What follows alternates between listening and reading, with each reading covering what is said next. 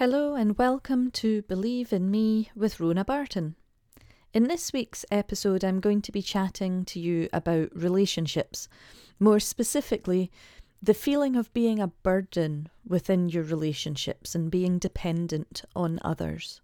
But before we get started, as ever, don't forget you can review, share, and subscribe to the podcast via Apple Podcasts, Spotify, or wherever you're listening now. You can also join my Facebook group, Believe in Me Community, by following my page at Rhona Barton Coaching. And you can even leave me a voice message in relation to the things that we've been speaking about by heading to www.speakpipe.com forward slash B I M E. Okay, let's jump straight in. By now, you're all aware that I was unable to move out of the family home as I had planned. This had a knock on effect to a number of areas of my life, and the one that we're talking about today is relationships. By not being able to move out, my relationships with different people changed. Of the two friends I was due to move in with, one stuck by me and one disappeared from my life without a second thought. The one who stuck by me has been there regardless of how well I was, and whether or not I could tolerate more than a few minutes of a visit with him. We've known each other for over 25 years now, and he saw me at my worst and helped me celebrate my little wins. All without judgment and without expectation. The rest of my established friendships disappeared as my peers moved on with their lives. Having said that, I went on to gain some rich friendships via the online chat rooms and messaging services that I've mentioned before. A number of these friendships have never been face to face, but we still keep up with each other in our respective lives. It's great having people who truly understand what you've been through and the concerns that you could go on to have about getting back to a quote unquote normal life. But did I tell my friends or my family what it was really like to live with ME? Not really. Not 100% of every feeling, every symptom, every thought I had about it and what it could possibly mean for me and for my future. And I think that can make relationships difficult. We don't give other people the opportunity to understand what it's like. And it's hard to have those conversations. I, I remember my confidence took quite a knock, and I just didn't have the energy to explain everything. It's so draining to have to think about your symptoms and then pull them together into some form of coherent sentence or two so that others could understand. If you're not honest, though, problems can come up. Friends or family may think you can do more than you actually can when you don't want to do something. They could feel like you're also trying to avoid them. I know that I didn't feel like my old self. My confidence had nosedived. And let's face it, it is normal to feel like your self esteem has dropped when we feel ill. I mean, it happens with people, even when they've got the likes of a simple cold. So it was no surprise that it happened to me when I was hit with my ME. When I look back now, I'm quite surprised by how long it lasted and how much of my old confidence I lost. I know I've said it before, but working out my baseline activity and sticking with it helped to boost my confidence a little. That boost also meant it was then easier for me to explain how my ME was impacting me on that particular day. Of course, not everybody understood, and that really showed me who my friends were. And whilst, yes, it did hurt to lose friends, when you feel more confident in yourself, you then begin to see that that's their problem and not yours. Something that I think we do need to keep in mind is that when ME first hits us, it doesn't just hit us, it also hits everybody else in your life. Your family and your friends are impacted. It's frustrating, it can make you feel angry, it can lead to a lot of confusion, and it can lead to us having to depend on others. For our friends, they may be wondering where, you know, once active Rhona had gone. The old person that they used to know, the old me, just didn't seem to exist anymore. I didn't have any news to share with my friends as I wasn't out and about living my life, and my life had quite literally ground to a halt. I was dependent on them sharing information with me. I was dependent on them keeping track of the conversation, and I was also dependent on them pretty much leading the conversation. They were likely to be just as confused as I was about it all. And I think I found that a hard aspect to consider, especially when I was trying to deal with my own feelings and emotions. I really felt like I just didn't have the headspace to consider their feelings on top of everything else. Now, you've probably heard it before, but life is too short to hold a grudge. And that's how I felt. It was too short to hold a grudge with those friends who had chosen to move on, through no fault of their own. I had to remember that they had their own lives to deal with, and that came with other problems for them too. Although I wasn't able to articulate it at the time, I changed a lot whilst I was ill, and truth be told, I probably wouldn't have enjoyed their company as much as I had in the past. Ultimately, I was a different person.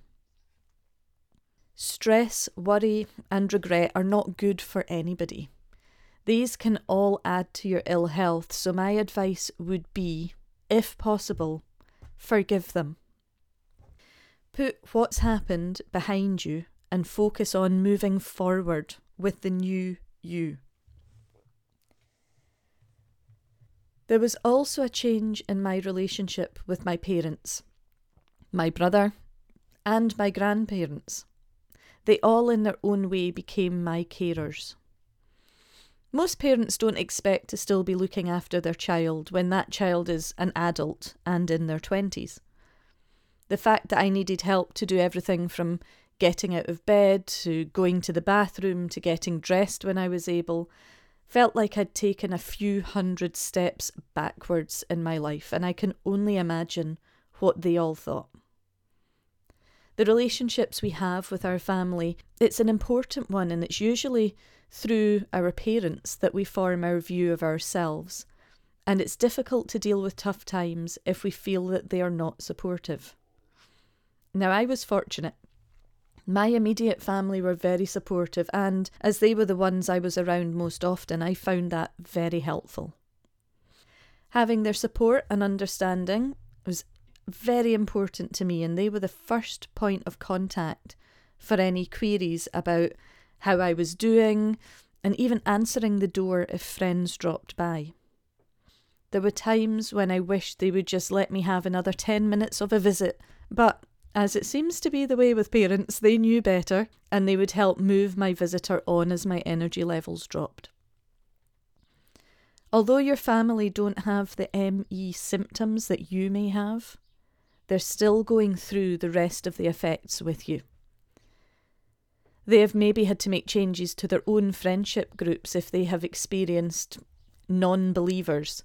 Their social activities may have taken a hit to ensure that they're home with you when you need them, and they may have had to make changes to their work routines. I found I became dependent on my family for everything. This meant that pretty much everyone else was excluded until I found my online friends. They helped to keep me sane and gave me something to look forward to on the days I could manage to participate in the online chat. I felt like things were very one sided. I felt like I was a burden to my family as I was dependent on them for so very much in my everyday life. Not only for some of the practical elements, such as helping me wash and dress and prepare meals, but also for bigger things. Things such as helping me apply for welfare support benefits, sorting out a SORN declaration for my car as it was off the road, and even helping me out with being able to pay my bills whilst waiting for any welfare support or finances to be confirmed and received. The more I felt like I was becoming a burden, the more I tried to do, and the more I overdid things. That then knocked me back, and I would have to start again. It was quite a vicious circle, and I got trapped in it a number of times. Only when I began to accept that I had no control over things and that my family were only doing for me what I would do for them had roles been reversed. Then I began to feel like a shift inside me. That feeling of being a burden very slowly began to lift.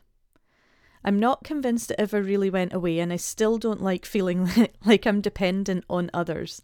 I'm stubborn enough that I like to try things for myself so that I'm not feeling like a burden again. And that's not always a good thing. It can mean that I forget to ask for help when I need it, and I do have to remind myself that I'm not an expert in everything. And that quite nicely brings me to today's takeaways for you. Here's some things perhaps to mull over. Not all of your relationships, be they within the family circle or your friendship circles, may survive your ME life. It's hard to lose those relationships from your life, but please remember it's their problem, not yours. You can find new friendships and new relationships through your ME with people who understand.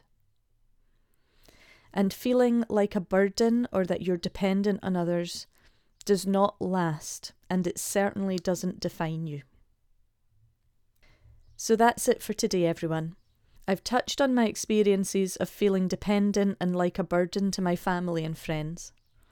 In doing so, I've chatted about what that looked and felt like for me, but also for those around me.